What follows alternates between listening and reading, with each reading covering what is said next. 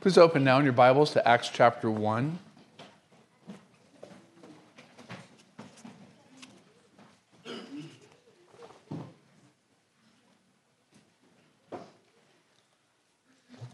If you would, please stand together now.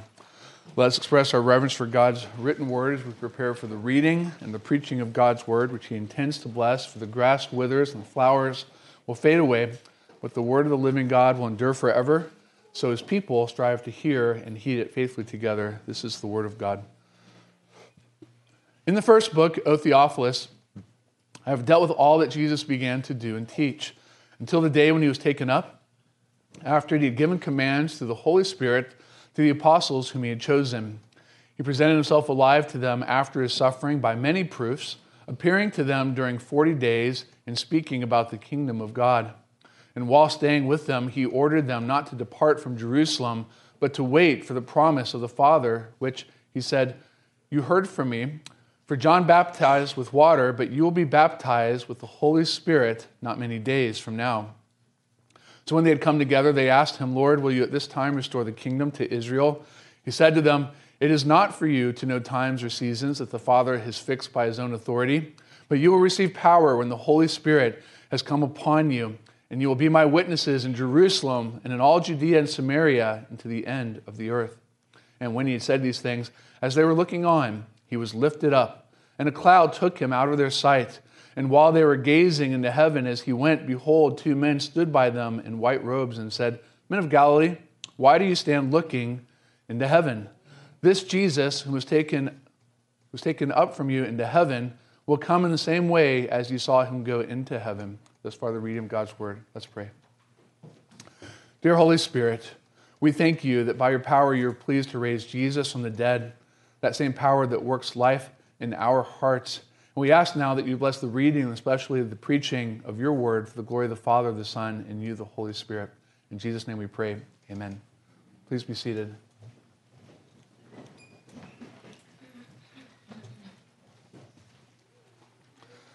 I'm excited this morning to be introducing to you the book of Acts. I've been eager to do this for quite a long time, as some of you already know. And I have mentioned this before, but I will say again I'm grateful to the ladies of the church who, uh, unbeknownst to me, as I was planning to preach the book of Acts, have started their own trail into the very same book, which made me a little nervous uh, how they might take their pastor beginning to preach a book that they were already studying together. And not only were they willing to tolerate it, uh, they were highly encouraging, for which I am sincerely grateful. To say a little differently, it's great to be in a church that loves the Word of God that much. And today we begin our journey together into the book of Acts. And I grant that this is arguably a, a rather unusual sermon outline, a one of its kind, a five point outline. But, but hold on, it won't be as long as you're probably worried.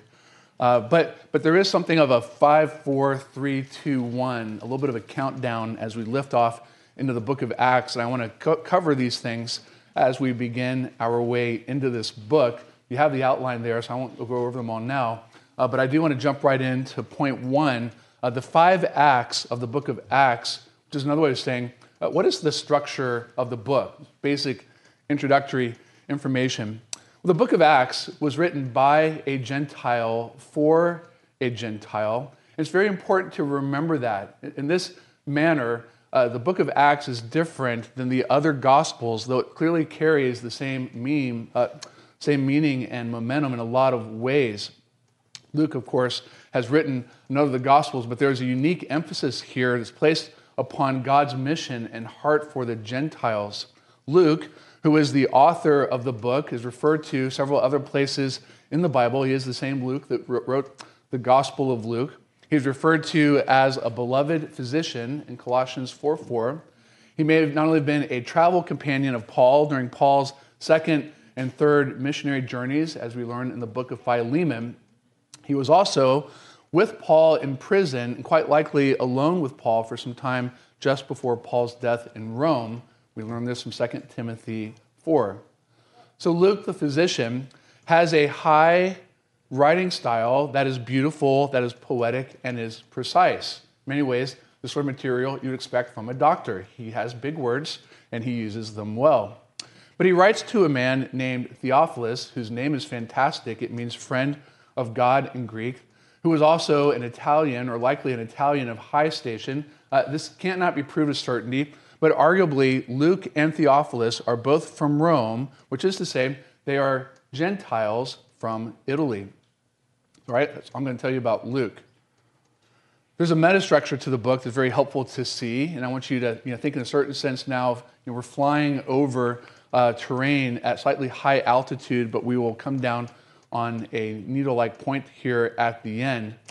But the, the first main theme, or first main point, first main act in the book of Acts is here in chapter 1, where we find the apostles waiting for the gift of the Father that we know is the Holy Spirit. In many ways, the Holy Spirit uh, just abounds all over the book of Acts, but here in the first chapter, we find them waiting for it. Then Jesus begins to carry out all that he promises to do in chapter 1, beginning in chapter 2. So if Acts 1 8 tells us that the gospel is going to go, and I want you to notice the order, this becomes very important for the book of Acts as a whole. When Jesus says, You will be my witnesses in Jerusalem, in Judea, and Samaria, they're grouped together.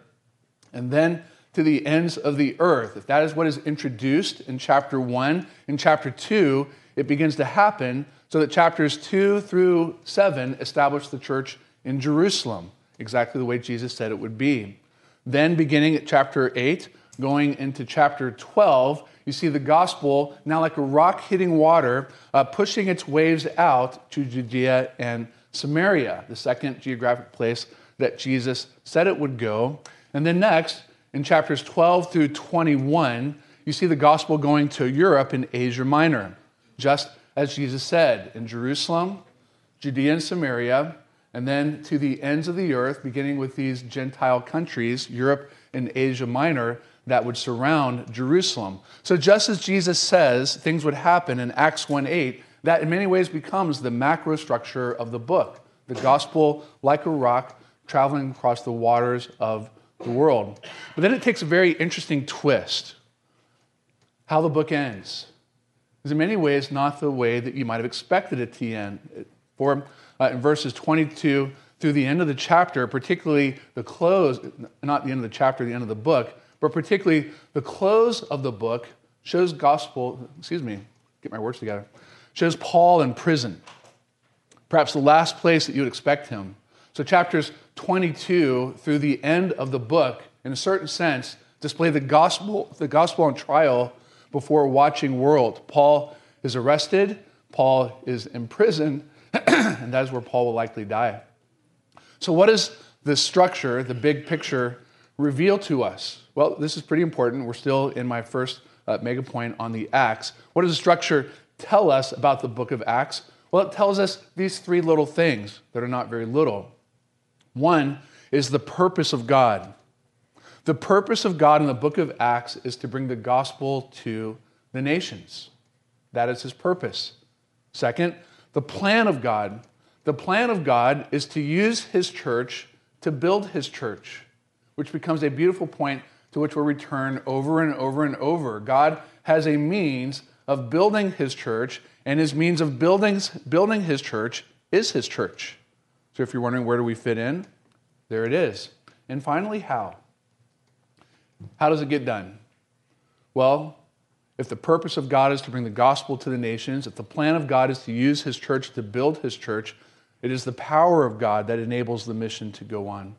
The same spirit that raises Jesus from the dead is referred to as the promise of the Father in chapter 1 really is the one working behind the scenes throughout the entirety of the book of Acts, accomplishing the purpose of God by implementing the plan of God. So, to say it differently, what God began to do in chapter 1, he continues to do all the way through chapter 28, and he does it in and through his church. And when will he stop? When are we done? It's a great question. At the end of the age, when all of God's children are finally brought home. That's what the book of Acts is about. So let's move on then to point two four bridges, the places that the book of Acts is going to take us. Well, I'd like you, as I'm, doing the intro today, uh, to think of, of two different metaphors. One, I want you to think about a V. And we started at the top and it's wide, and now it's getting a little bit narrower, and at the end, it'll come to a point. Or, if that didn't work for you, I want you to think about a plane. You've all been in one. And you're looking out the window at high altitude, but as you begin your descent, all of a sudden you begin to make out the trees. Then you begin to tell uh, those are cars, not houses. And then you begin to tell those are people, not poles. And your, your vision gets a little bit more and more precise. That's exactly what we are attempting to do here and to show what Luke is wanting us to see even at this higher level. Dennis Johnson, in his wonderful little introduction to the book of Acts, uh, tells us that a helpful way to think about the book of Acts is to think about a bridge. What does a bridge do, and what does a bridge not do? Well, what a bridge does is it takes us from one place to another. You knew that. it overcomes distance and it creates connection between things that would be otherwise separated. Those are things that a bridge does. But here's something a bridge does not do, and this is just as important bridges do not evaporate distance, they do not eliminate distance, they overcome it. They make it possible to travel back and forth. In the book of Acts, that's exactly uh, what we see that God Himself is indeed a bridge builder, and he builds different kinds of bridges. In fact, we could argue that there are four. One bridge that we see God build throughout the book of Acts is a bridge between the Old Testament and the New Testament. This is part of what Luke wants Theophilus to see. It is part of what the Holy Spirit wants us to see. Because the Old Testament made many promises. And in a certain sense, many of those promises were bound to the people of Israel. But Luke, a Gentile writing to a Gentile, and myself now standing before an almost exclusively Gentile audience, we should ask the question how'd we get into this story? And Luke's point in connecting the Old Testament to the New is that we were a part even of God's Old Testament plan for his New Testament people. So, in other words, the Old Testament makes many promises, and all of those promises find their yes and amen in Jesus Christ but not simply their fulfillment, they also find their power and their fruition in the Holy Spirit. So, if the Holy Spirit, in some ways, is a little known character in the Old Testament, he occupies virtually center stage in the book of Acts. Luke is a literary artist showing us the intricate relationship between the Old Testament and New Testament. As one author has pointed out, a third of the book of Acts is guess what? Sermons. And every sermon in the book of Acts draws from the well of the Old Testament. And every sermon in the book of Acts makes the gospel very clear in God's role and plan for the Gentiles alongside of it. So the second bridge, then, very clearly, is between the Jew and the Gentile. What a fitting theme for a day is this. The gospel came first to the Jews, the gospel goes next to the Gentiles. This is why the book begins by Luke saying, or referring to all that Jesus began to do and say. And the point about a beginning is that it's not yet been done. He began to do and say certain things. Uh, the mission of God to reach the Gentiles began in many ways. The expansion of the kingdom began in many ways in the earthly days of Jesus as he did and he spoke, but is not yet completed. He hands that baton off to his apostles. He hands that baton off to his church. All that he began to do and say, we continue to do and echo in a manner of speaking. This is why the beginning of Acts, if you've thought much about the Gospel of Luke, they begin in a very similar way. Luke 1 1.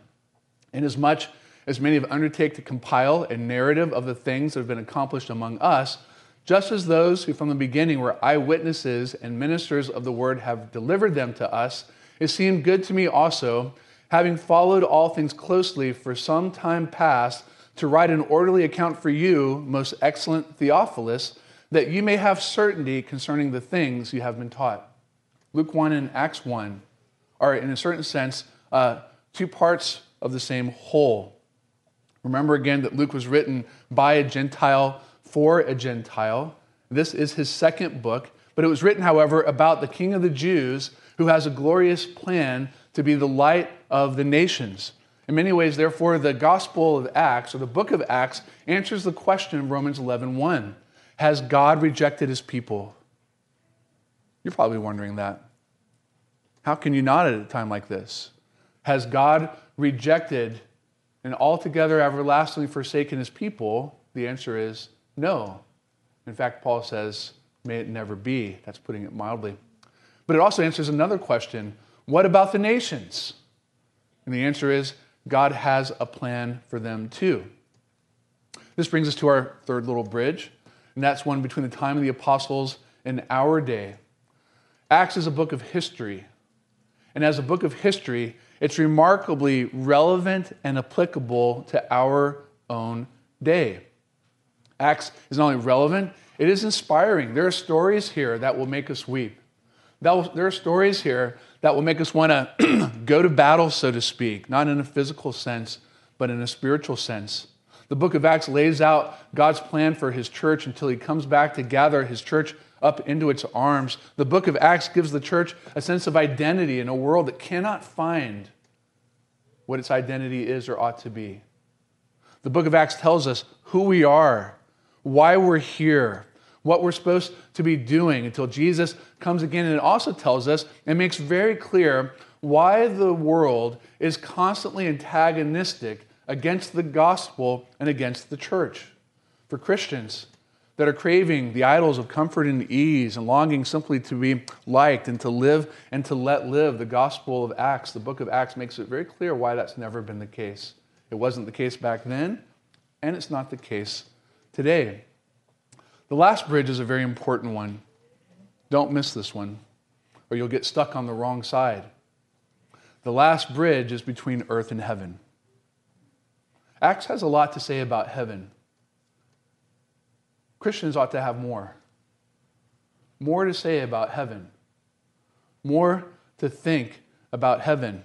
The book of Acts begins by reflecting on the Son of God who came down from heaven it loudly and quickly boasts about the resurrection of the Son of God back into heaven. It fixes the eyes of the apostles before they begin their mission, before they begin carrying out what we call the Great Commission. It focuses their eyes upon Jesus resurrected and ascended into heaven and says, in a certain sense, as you go about your mission, don't take your eyes off Christ in heaven. Keep your eyes on the prize. Fix your eyes upon Christ in heaven, the very same way that he has come, he will return. what does Luke mean by that? It's a beautiful answer bodily. He came to this world to be embodied, to be incarnate. He was lifted up from this world, not simply like a spirit, but embodied. And they are told, keep your eyes on the resurrected, ascended Christ. What happens to the church when our eyes are fixed elsewhere? We lose our place. We forget our identity. We abandon our mission. There's a horrible cliche. I don't know who made it up. They should probably be beaten and punished. There are some people who are so heavenly minded, they are no, that person cannot be popular in heaven. Beloved, it's truly the opposite. It is only those who are heavenly minded who are any earthly good. And a person who is busy doing good things for God with their eyes not on Him is a distracted person.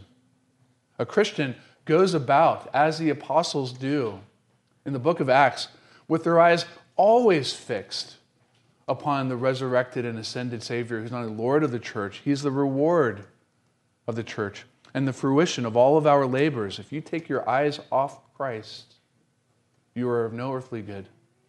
But with your eyes fixed upon Christ, not only are you of earthly good, the earthly evils of this present evil age can do very little to harm and actually even discourage you. So let's move on to point three three persons. Who gets center stage in the book of Acts?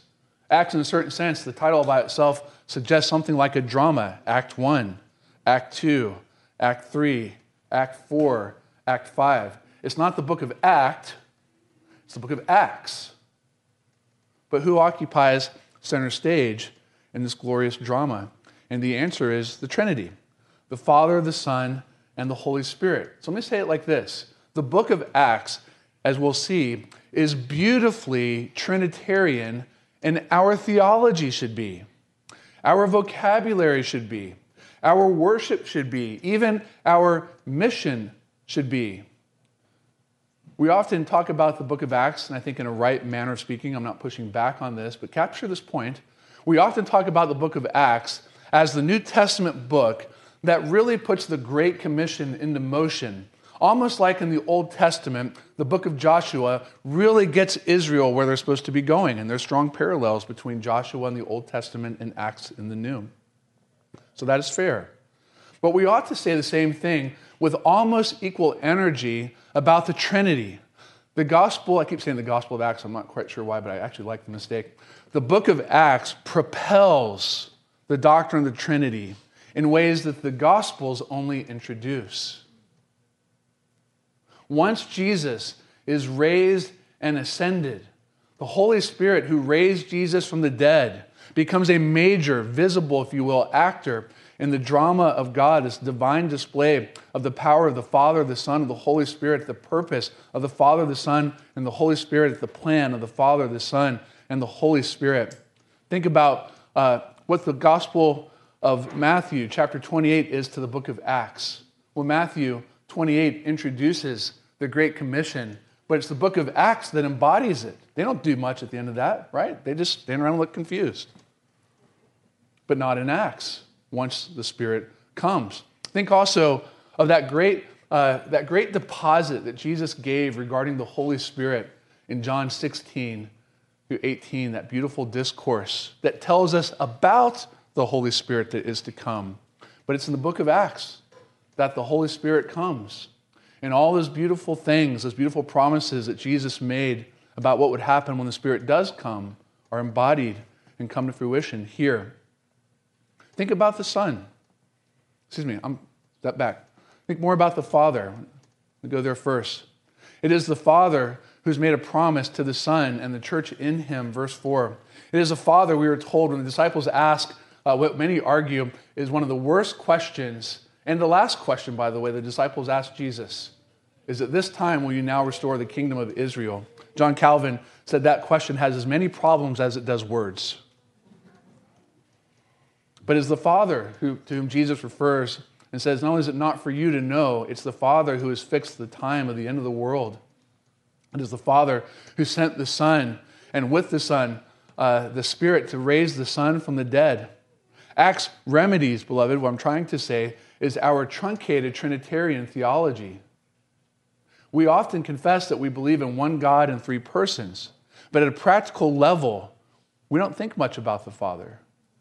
At a practical level, we think too little about the Spirit. Acts as a remedy for an out of balance Trinitarian theology. And let me put it in question form just to illustrate it. Who do you love the most, the Father, the Son, or the Holy Spirit? Why do we talk that way? Who loves you the most, the Father, the Son, or the Holy Spirit? If you've been at this church for a while and you've learned how to take my test, what should the answer be? Yes. The one who loves us most is the Father, the Son, and the Holy Spirit. And the one we ought to love the most is the Father, the Son, and the Holy Spirit, one God in three persons. Jesus is that tie that binds every promise together. He is, if you will, if you turn the back of turn the pages of the book of Acts, he is the glue that binds every page. He is the one whose words and works are being displayed in the church. Remember, it's the same Luke who described that lovely walk with Jesus in Luke 24 on the hill countries of Emmaus, touching on every book of the Old Testament and how they all point to Jesus. It is here that same Luke showing us how all those things that pointed to Jesus are now being fulfilled in him. That it was Jesus who came to lay down his life in this world as a ransom for many. It was Jesus who, though he was sinless in his thoughts, his words, and his deeds, yet he died a sinner's death, being crucified and condemned to a cross. But it was the same Jesus who was raised from the dead. And that not only becomes our message, it gives to the church a message worth proclaiming and a power by which to do it. It's Jesus, therefore, who not only commissions his church, but who makes this lovely promise that he is with his church to the end of the age. And where better do you see that promise begin than in the book of Acts, when the church is for the first time persecuted, and the resurrected Jesus comes to her defense and says, to a murderous, rogue teacher of the law, you're not just persecuting them, you're persecuting me. It is the Spirit who inspired the Word of God. Excuse me, I jumped down, my notes slipped away from me. The same Jesus who commissions his church also grants his Spirit that the Spirit might come and enable the church to do all that was called to do. Did you know that one of the nicknames given to John Calvin was the theologian of the Spirit? Why don't we have a similar nickname? It's the same Spirit that the Father refers to as his gift to the church. That same Spirit, again, who raised Jesus from the dead and then comes to you, beloved, to give the new birth. The Spirit of God that inspired the Word of God preserves the Word of God and illumines it even now. Do you know who is at work? It's not simply the guy standing up here sweating in front of you, it's the Holy Spirit who is not sweating. And yet, working life in our hearts through the reading and even the preaching of His Word. That same Holy Spirit that opens the eyes of the blind, that quickens the heart of the dead, that we might say yes in our hearts to things in the flesh we would otherwise say no to. And not only say yes, but even begin to yearn for the things of heaven. For where do such godly desires to serve God and to long for heaven itself come from? Do you think they come from you? Do they come from your flesh? Is it just natural to want to say yes to God and long for the things of heaven? No, beloved, that is the work of the Spirit. And the same Spirit who began that good work is also the Spirit who will complete it to the day of Christ Jesus. It is the Spirit who gives us life because He is the life giving Spirit. Is the same Spirit speaking in and through the church and gets the final last word. If you go to the end of the Bible, to Revelation 22, one of the last things said is that the Holy Spirit continues to speak through the church to the world, saying, Come and meet Jesus. What's the point? The book of Acts is all about the Father, all about the Son, and all about the Spirit. And that leads us to point four, which is pretty corrective. It's a small point. Boy, if you mess this one up, it's going to be bad. How do we read this book? How do you read the book of Acts? Well, this is where I would suggest, if I can say it hopefully humbly enough, uh, it's really easy to make mistakes here. And I'm, I'm going to boil it down and say there are two uh, potential mistakes that we might make here, two lenses that we might look at, and we need to be careful how we do so. Uh, the one is to make the book of Acts a paradigm for how the New Testament church ought to function in every way without exception to make Acts the standard, the norm, the paradigm. You have to be very careful. Be with me here. Don't mess this up. Well intended, serious, committed Christians wreck on this point. Don't mess it up. I've seen it injure people in my family, I've seen it injure people in churches I've pastored. And if, if you read the book of Acts the wrong way, uh, it can be like not paying attention when driving around a curve. It's important to get it right. So Christians understandably struggle here. Why? Because it's in the Bible. And after all, where ought we to go for our example of what to do personally, individually, uh, even as churches?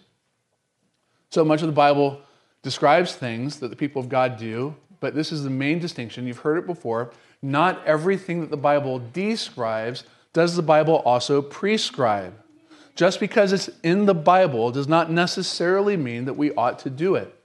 Just because it's in the Bible does not necessarily make it a norm for all of God's people in all places and at all times. The Old Testament is full of things that we might look at and say, even good things, those were not things that God commands people to do forever. And if you don't have that straight, you can really mess up. But the New Testament has a similar dynamic, and that is embodied well in the book of Acts. Even positive examples, several examples that are hopefully not that uh, hard to imagine. In the book of Acts, at least on one occasion, we see people handling snakes and not dying.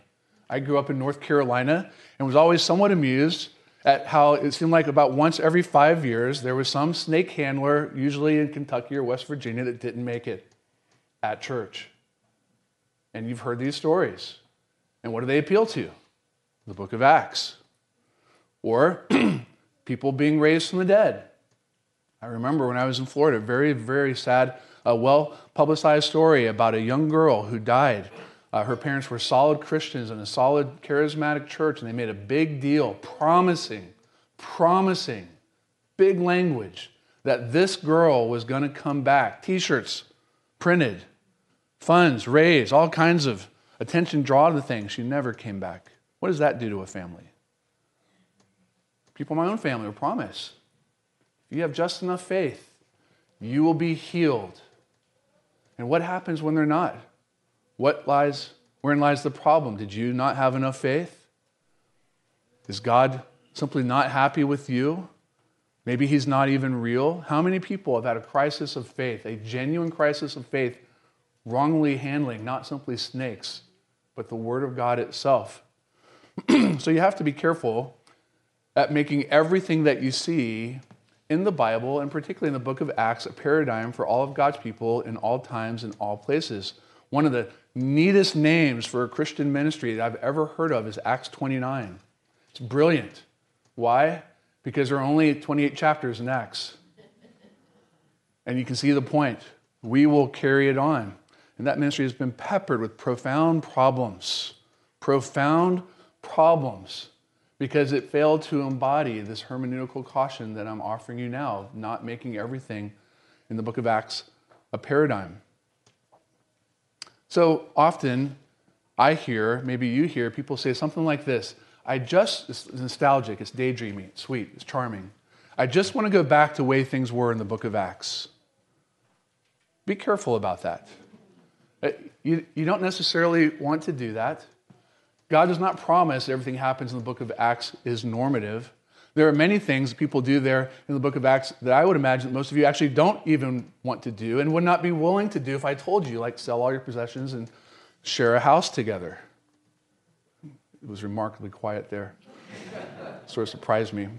But only two days ago, I saw this quizzically illustrated at a gas station. I stood there to get gas and there was two ladies there. I couldn't tell if they were friends or married. You know what I mean by that. Uh, and another lady came, pulled up in her car right in front of them, and just walked up these two ladies. They did not look, the two ladies, poor or homeless or anything like that. And the other lady walked up to these two and handed them a large stash of cash, looked like hundreds of dollars. And I was able to overhear this conversation, which really puzzled me. And the two ladies were just sort of surprised, like, what are you doing? And tried to give it back to her. And the lady began rattling charismatic. I'm practicing my abundance. I'm living out of the overflow. I'm just trying to give it away. And I could hear the little charismatic Christian health and wealth gospel kind of stuff just trickling off of her very well intended lips. And I had two thoughts. Number one was, I'm over here. I have four kids. There are a lot of braces in my house. College applications descend upon our mailbox like dust and pollen. But she never noticed me. But more importantly, bad theology leads to bad Christian living. Mishandling the Word of God uh, can lead to significant mistakes in the way we practice the Word of God. So, one more. I want to flip side. Okay, so if it's possible, this is like a pendulum. If it's possible, on the one hand, to make the book of Acts our paradigm without distinction, no careful qualification, the other one is perhaps a meaningful problem, especially for us in the reformed world that have landed on the okay, we are not charismatic side of the fence. And that is to make the book of Acts only descriptive and not very prescriptive. I can say a lot about this. Many great New Testament norms are established in the book of Acts, and with these, I'm sure I will get no pushback. In Acts chapter 2, baptisms of whole households, children included, are made visible. In Acts chapters 6 and 7, the office of deacon is established, and without it, where would we be? In Acts chapter 15, uh, Presbyterian polity is arguably established in a very clear and punctuated manner. But what, well, what is the book about? What is the book about? The book is about the church spreading the gospel.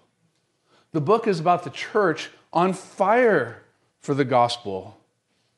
The book is about the church being almost something that cannot be stopped no matter how much the world seeks to oppose it. Yes, the charismatic gifts disappear by the close of the canon. If you look at the latter books written in the New Testament, you can't find those gifts. Yes, Presbyterian polity abides. You can see it in Timothy. Yes, uh, you can see how the Scripture interprets Scripture, and these are helpful. Yes, the book of Acts is a book of transition, not completion, but the great transition it begins, beloved, is the church carrying out the Great Commission until the end of the age. And this, the book of Acts, not only describes, it prescribes. And a church that is not healthfully, heartily committed to the spread of the Great Commission locally, regionally, and globally is not a healthy church. Is not a healthy church. And I'm not saying that to suggest that we are not a healthy church.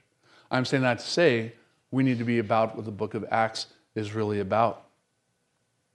And that brings us to our final point mission. God's glory manifest through the carrying out of the Great Commission. One of the things I find just so, so remarkable, puzzling, and beautiful about the book of Acts is, as I alluded to earlier, how it ends. What a strange ending.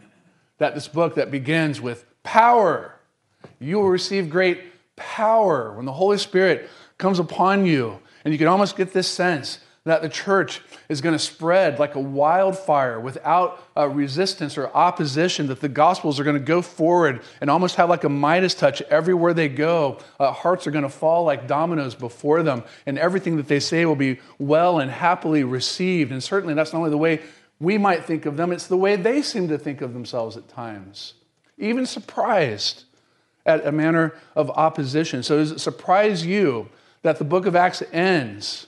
With the Apostle Paul, the apostle to the Gentiles, in prison, sentenced to death. The gospel in chains.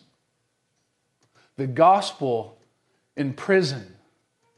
The gospel on death row. Imagine that. What do you make of this odd bookend? A book that begins with, You shall have power, ends with, You are in prison. Well, here's the point it's a beautiful point if you capture it. Paul may be in chains, but the gospel cannot be imprisoned. The gospel is the power of God over life, over death, over powers above us, over powers beneath us. The crazy thing about the church is that which it has in common with its Savior, a Savior who was what? Put to death, having bore the cross, and yet triumphed in life, being adorned with a crown. As went the Savior, so goes his church. As went his words, so triumphed even his deeds. The gospel is indeed, beloved, the power of God. It is not the world that gets the last word. It is not the world that gets the victory. It is not all the powers, visible and invisible, that shall reign forever. It is the kingdom of the Lord Jesus Christ and his church.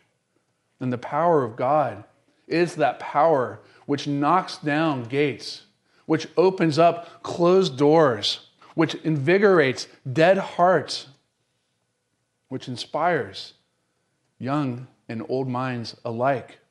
So, what appears to be strength, wisdom, and victory according to the world is actually weakness, folly, and defeat in the eyes of God. And the flip side is just as true. What appears to be weak in the eyes of the world, an old man in prison with dim eyes and a bloodied back, there, beloved, we find the power of God.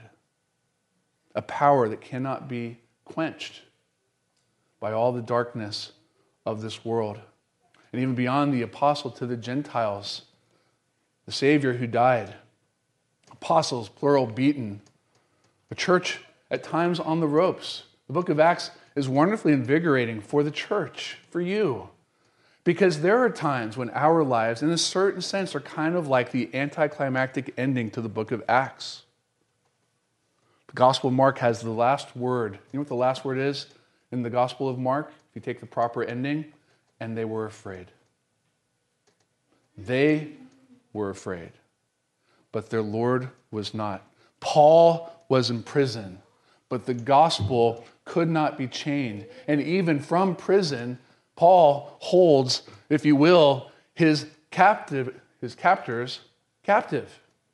I was at a conference on missions uh, recently and heard a young man who wants to go plant a church in Chicago. Was asked a question, why would you want to go to Chicago? He wants to go inner city, like right downtown in the midst of all the crazes and stuff that keeps making the news. And somebody pointed out, you know, all the churches have moved out of there into the suburbs. And the young man had a perfect response to it. He said, We have them surrounded.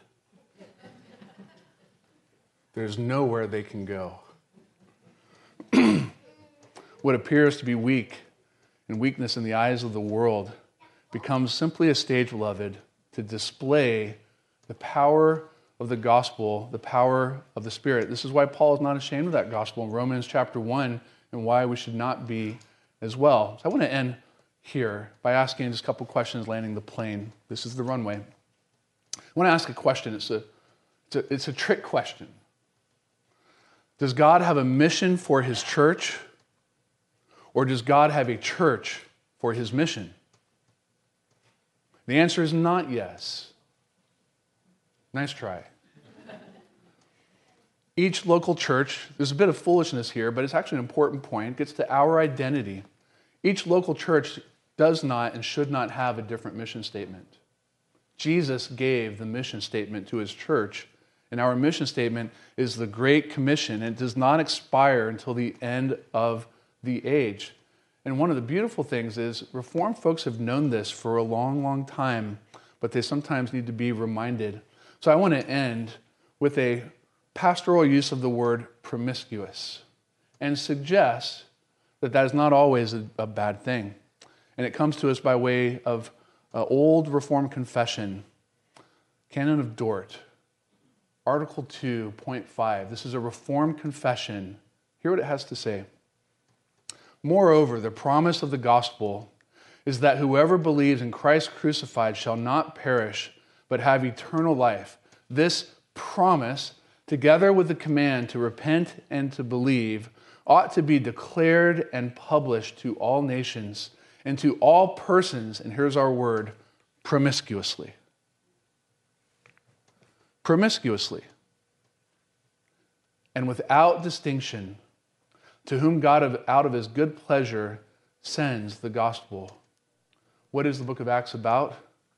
God sending the gospel promiscuously, without distinction, to the ends of the world, to the end of the gathering of his church, for the glory of his name, and the means that he used to do so is you. Let's pray.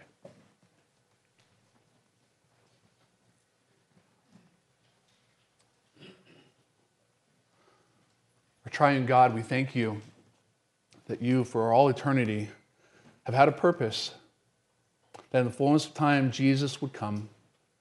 That being obedient, crucified, and resurrected, the good news of his life, death, and resurrection would spread from sea to shining sea promiscuously to the very ends of the earth without distinction regarding ethnicity, tribe, or tongue and we ourselves are recipients and beneficiaries of that plan. You also have a means by which you intended to accomplish this the gathering of the church through the work of the church. It's not that you need us, but it is the case that you've chosen to use us. And so we thank you finally for the power of the Holy Spirit, because often, O oh Lord, our life does not go quite the way that it should seem, at least in our mind. And often, uh, what appears to be weakness to us is actually a stage by which the power of God might be displayed. And so I pray, Lord, for my brothers and sisters here, young and old, for myself, and ask that more and more you invigorate our hearts for the mission of our triune God, your desire to see yourself glorified through the salvation and sanctification of people and the building up of your church. Help us to recognize, the Lord, that each and every one of us have a part. And as we work our way now through the book of Acts, help us together to find our parts and to play them well. In Jesus' name we pray. Amen.